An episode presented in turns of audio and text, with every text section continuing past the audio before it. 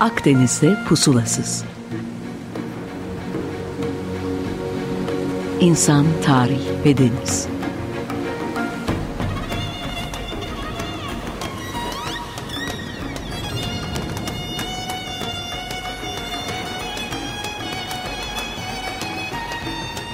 Hazırlayan ve sunan Sidar Duman.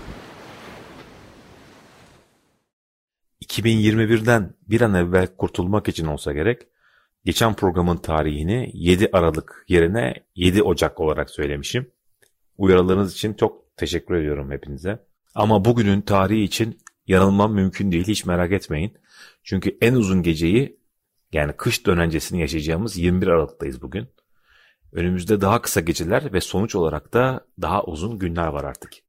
Belki ülkemiz içinde bir dönüm noktası olur bu oğlak dönencesi ve güneşli günler görüp motorları maviliklere süreriz hep birlikte sevgili Açık Radyo Dünyası.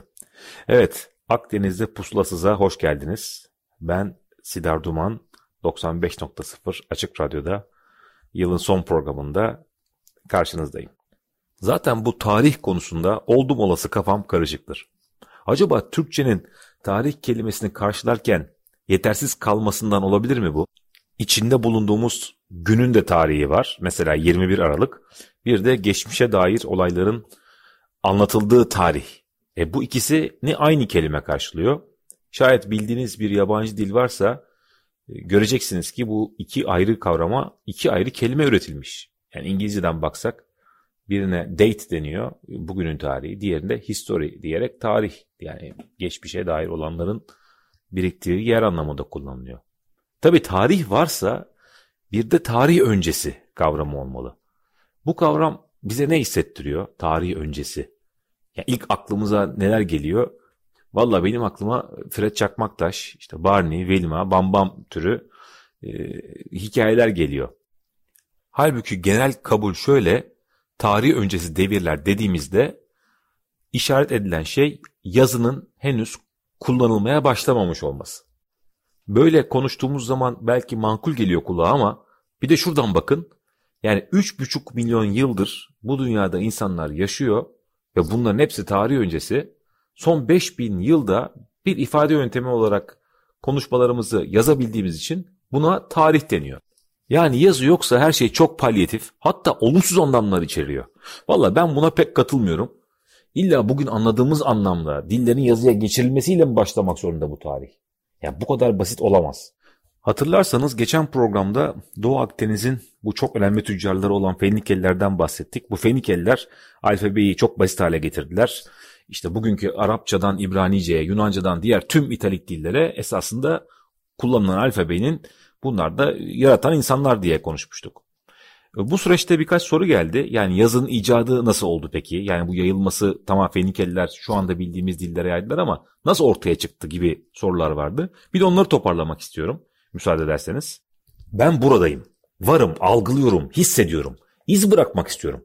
Belki yaşam sürem çok uzun değil ama bildiklerimi aktarmak için bir şeyler yapmak istiyorum diyen insan bu hislerini kalıcı bir şekilde aktarmayı ve açıklamayı düşünmüş. Ve yazıdan çok daha önceleri bunları düşünüyor bu arada. Yani 40 bin yıllardan bahsediyoruz. Buna petroglif deniyor. Yani taş oyma sanat. İlk esasında böyle başlıyor bu aktarım heyecanı. Ve bu petroglifler esasında bir sembolik düşünceyi gösteriyor bize. Yani önemli olan şeyin tarih öncesi insanların resim yapması değil, onların bu sembolizmle meşgul olmaları. Çünkü semboller ya örneğin Neandertallerin bile bir dile sahip olma yeteneğini göstermiyor mu? Soyutlama yeteneğini göstermiyor mu? Soyutlama ve soyut düşünme bir zaman dilimini tarih yapmaya yetmiyor mu yani? İlla bunu alfabe olarak mı bir yere yazmaları gerekiyor? O dönem insanların yaşamları için önemli olan şeyleri bunlar sembolleri aktarılarak kayalara kazımışlar. Bunları yapanlara sanatçı diyebilirsiniz ya da belki ne bileyim ortak hafızanın oluşumunu sağlayanlar diyebilirsiniz. Elindeki madenlerle renkli de eserler yapmışlar. Ve bu imgelerin silinmeksizin bizlere kadar gelmesini başarmışlar. Bence de önemli olan hikaye bu. Aslına baktığınızda bu resimler belki tabii bir alfabe içermiyor. Hatta bir arayüz, bir anlatıcı olmadan bizler için anlamsız bile olabilirler. Ama geçmişin hikayelerinin anlatıldığı bunlar bana göre manzumlardır, menkıbelerdir. İnsanın kökenine dair söylencilerin resimsel anlatımlarıdır. Ve esasında şurası da kesin. Bu tarih ve bellek bir ihtiyaçtan ortaya çıkmış. Muhtemeldir bir arada durabilmek için gerekli olan e, bir harç, bir mit, din, işte veya her neyse bir ortak fayda. Bu resim, heykel her şey olabilir. Ama genelde iddia edilen e, bu gibi avcı toplayıcı gruplarda değil de konuştuğumuz diğer bu hikayelerin tarıma geçiş yaptıktan sonra ortaya çıktığı yönündedir. Acaba öyle mi? Mesela Homeros niçin yazmadı İlyada ve Odisea'yı? 30 bin satırdan bahsediyoruz. Bunu sözlü gelenek olarak bırakmayı niçin tercih etti? Yaşadığı dönemde Akdeniz'de dil, alfabe çok yaygın kullanılan enstrümanlardı. Peki Sokrates onca ısrara rağmen hem öğrencilerinden hem o zamanki Atinalılardan niçin yazmadı? Ya da Guernica'yı ele alalım. Şimdi Picasso'nun Guernica'da anlatmaya çalıştığı bombardıman herhangi bir alfabe kullanarak yazılmış olan bir metinden daha az mı etkilidir? Daha az etkiliyse niçin Franco dünyası bu resmi yasaklamıştır? Düşünün bir resimin yasaklanması. Demek çok şey ifade ediyor. Bir de şunu eklemek istiyorum. Yani yazının icadını siz insanlık için bir mihenk taşı olarak alırsanız, yani tarih bu zaman başladı derseniz sadece 5000 yıllık bir serüvenin ortağı olmuş oluyorsunuz. Halbuki çok daha uzun bir süreçten bahsediyoruz burada. Ha bir de şöyle bir problem var. Şimdi tarih yazı ile başlıyor. Çok güzel. Mesela Sümer'de, Uruk'ta milattan önce 3300'de bu yazı hiçbir şeyden mi doğdu? Yani öncesiz miydi? Aslına bakarsanız günümüzde de okur yazarlık hep yüce bir kavram olarak düşünülmüyor mu? Yani bu yetilere sahip olmayan cahil olarak nitelendirilir. Bugün çok soru sorduk ama bir tane daha soralım. Acaba hiç mi eksik ya da yanlış yanları yoktur bu yazı yazma geleneğinin? Mesela yazı yalan söylemek için de kullanılmış olamaz mı? Aslında yazının ortaya çıkışı çok daha basit bir hikaye dayanıyor. Sümerli bir ulak götürdüğü mesajı unutuyor. Ve bundan sonra diyorlar ki bu tür olaylara mal vermemek için kardeşim biz iyisi mi bunları yazalım. Ardından değişik tarihlerde ve değişik şekillerde dünyanın her yerinde bu gelenek yani yazı yazma geleneği yayılmaya başlıyor. Yani Sümerleri söyledik milattan önce 3300. Hemen Mısırlılar takip ediyor farklı bir dil kullanarak. Biliyorsunuz resim yazı, hieroglif kullanıyorlar 3100'lerde. Sonra bu Hindistan Vadisi'nde 2500'de oradan da Girit'e gidiyoruz milattan önce 1900'de. Çin'e geç gidiyor milattan önce 1200'lerde ve Orta Amerika'ya milattan önce 600'lerde bu yazı geleneği yayılarak artık hayatımızdan bir daha çıkmamak üzere yer ediniyor. Fark ettiğiniz üzere bu yazı yazma hikayesi Çin'e e, bayağı geç ulaşıyor. Milattan önce 1200'ler oldukça geç bir tarih. Ama Çin tabi arayı hızla kapatıyor ve biliyorsunuz matbaayı buluyor, geliştiriyor ve Avrupa medeniyeti bu matbaa teknolojisini Çin'den almak için yaklaşık bir 600-700 sene daha beklemek zorunda kalıyor. Bu yazının icadı ve yayılması ile ilgili farklı görüşler var. Tabi Akdeniz çok ünlü bir iletken biliyorsunuz bu tür icatlarla. Ama diğer tüm medeniyetlerin de yazıyı farklı zamanlarda farklı gerekçelerle kendileri ayrı ayrı keşfettikleri de çok kabul gören e, düşüncelerden bir tanesi. Şimdi yazının bu kötü emellerimize alet edilerek kullanılmasına birkaç örnek vermeden önce bugüne dair yani 21 Aralık'a özel bir şarkıyla bir ara verelim, nefes alalım istiyorum. Ee, evet, dönence geliyor tahmin ettiğiniz gibi.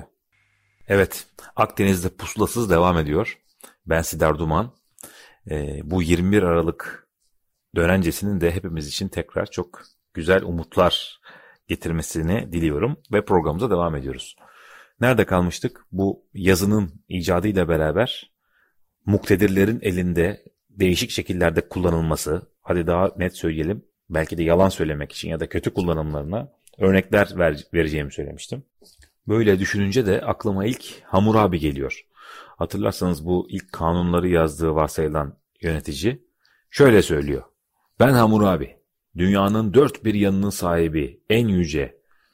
Şayet kurallarıma uymazsanız sizi şöyle yaparım, böyle yaparım veya başkalarına şöyle derseniz sonuçları böyle olur gibi metinler yazarak esasen tebaasını sindirmek için yazıyı kullanıyor. Veya devam edelim. Hititler ve Mısır arasında yapılmış ve sonucunda da dünyanın ilk yazılı anlaşmasının doğduğu bir savaş var. Kadeş. Bugünün Suriye'sinde yaklaşık önce 1200 yıllarında yapılıyor. Çok ilginç bir örnek. Çünkü Mısır'a gidip de Karnak Tapınağı'nda dışında Ramses tarafından yazılan bu savaş hikayesine bakarsanız hieroglifler tamamen ne kadar Mısır'ın avantajlı olduğunu, savaşı kazandığını, bu toprakları şöyle aldığını gibi olumlu bir tablo çizerken aynı savaşa Hitit krallarının Hattuşaş'ta yani Boğazköy'de neler atfettiğini okusanız işte biz bu mutlak zaferi kazandık, Mısır'ı şöyle yendik veya işte bu tür güzel savaş hikayelerini okumanız çok mümkün. Biraz daha günümüze gelelim. Mesela Hitler düşünün veya Stalin'i propaganda yöntemi olarak yazıyı ne kadar etkin kullandıklarını, üstenize savaş alanında düşman siperlerin üzerinden uçakla bazı broşürler atıyorlar. İşte siz burada savaşırken evde eşlerinize neler oluyor biliyor musunuz? Çocuklarınızın başlarına neler geliyor? Yani savaşı bıraksınlar da dönsünler diye motive etmek için yazının icadını etkin bir şekilde kullanmışlar. Ya da biraz daha günümüze gelelim. Dezenformasyon bugünkü en tehlikeli kavramlardan biri değil mi? Yalan yanlış yazılmış milyonlarca bilgi tüm her tarafta akıp gidiyor. Beyin yıkama ya da daha önemli bir akım başladı biliyorsunuz. Gerçek sonrası. Yani bir şeyi o kadar çok değişik şekilde yazıp pazarlıyorlar ki artık siz gerçeğin ne olduğunu dahi algılamaktan uzak hale geliyorsunuz. Bunlar da hep yazı geleneğinin ürünleri. Ben bir şey daha ekliyorum hatta bu olaya. Baktığımız zaman yazının kullanıma girmesi milattan önce 3000'lerse esasında anaerkil yapıdan ataerkil yapıya geçişin de tam o döneme denk gelmesi rastlantı mıdır diye bu soruyu sorup geçmek istiyorum. Evet yani yazının icadından önce tarih yoktu. Yazın icadı ile beraber başladı teorisi en azından Akdeniz'de bence çalışmıyor. Yani önemli bir bilgi aktarma kuramı olarak yazıyı kabul etmemek mümkün değil. Ancak yazı olmazsa bilgi aktarılmıyor mu? Sadece duvar resimleri değildi demin kastettiğim gibi. Mesela gelenekler. Tekne tiplerine bakalım Akdeniz'deki. Bunlar ortak kültürün temsilcileri. O kadar geleneksel ki Mısır'a giderseniz Feluka tipindeki Nil teknelerini görebilirsiniz. İnanın 5000 yıldır belki de en ufak bir değişikliğe uğramadan günümüze gelmiş tekneler. E nasıl olmuş? Kimse bunları bir yere yazmamış ki. Bunlar gelenek olarak ustadan kalfaya, kalfadan çırağa ve diğer nesillere aktarılarak gelmiş. Ya da işte galeon, geli, bize olmuş size gulet. Ha, gulet deyince de benim aklıma Halikarnas balıkçısı geldi ama bunu sonda bir dizeyle bitirmek için kullanayım istiyorsanız. Ya da Yunan tekne tipi var. Trireme. Bu arada 360 derece tarih araştırmaları derneği olarak biz çok güzel bir örneğini yaptık. Urla'da duruyor şu anda. Bu Trireme'yi Roma alıyor ve ona uzun gemi diye hitap etmeye başlıyor. Sonra Bizanslılar ona Dromon diye e, sesleniyorlar. Ondan sonra da Osmanlı gelmiş bu coğrafyaya hakim olmuş ve birebir aynı modeli almış ona kadırga demiş. Ve aynen devam etmiş. Benzerlik o kadar büyük ki konuya hakim olmasanız da meraklı iki çift göz bu söylediğim takibi, tarihsel süreci çok net fark edebilir, ayırt edebilir. İşte bu demin saydığım süreklilik içinde esasında yazının pek de kullanılmadığını görüyorsunuz. Gelenektir buradaki esas taşıyıcı unsur.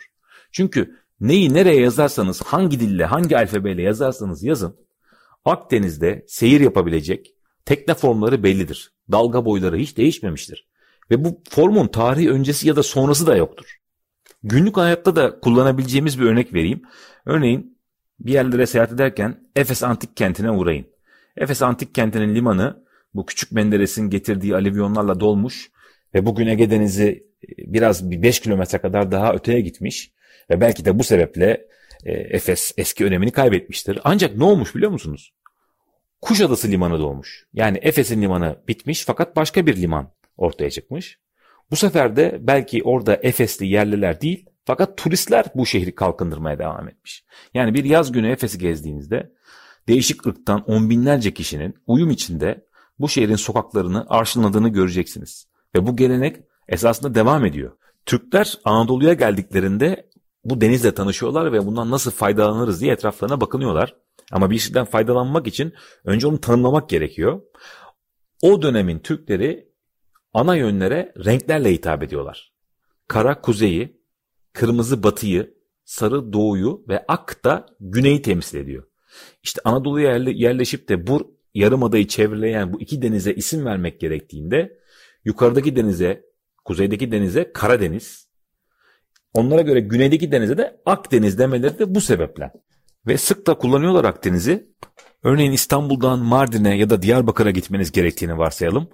Nasıl gidiyorsunuz biliyor musunuz? Önce gemiyle İstanbul'dan hareket edip Beyrut'a veya Doğu Akdeniz'deki diğer birkaç limana varıp oradan karayoluyla ile e, demin saydığımız şehirlere çıkmanız mümkün.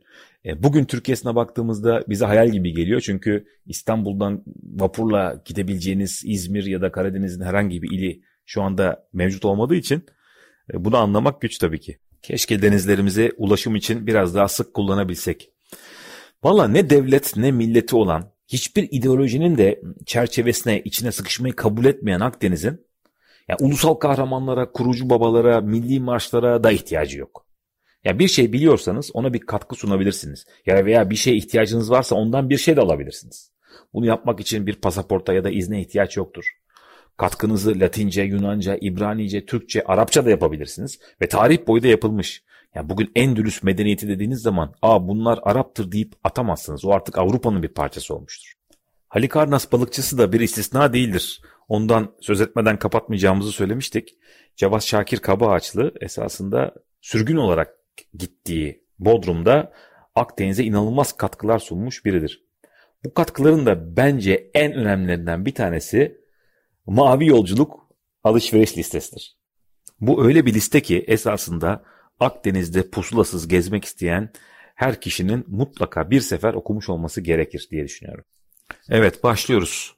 Peynir, su, İstanköy peksimeti, İstanköy dediği biliyorsunuz Kos Adası, tütün, rakı ve eklemiş radyo dinlemek ve gazete okumakta yok.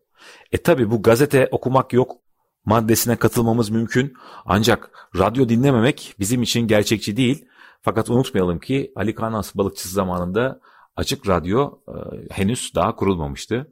O yüzden siz siz olun açık radyo dinlemekten vazgeçmeyin. Mavi turlarda bile olsanız.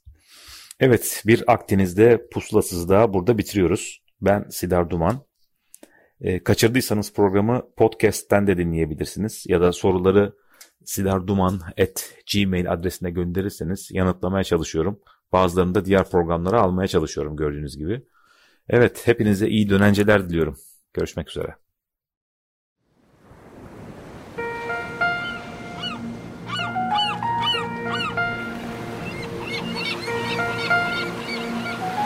Akdeniz'de pusulasız.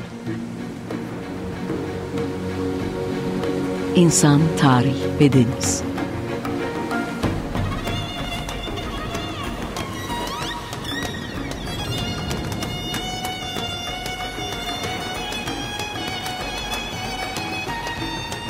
Hazırlayan ve sunan Sidar Duman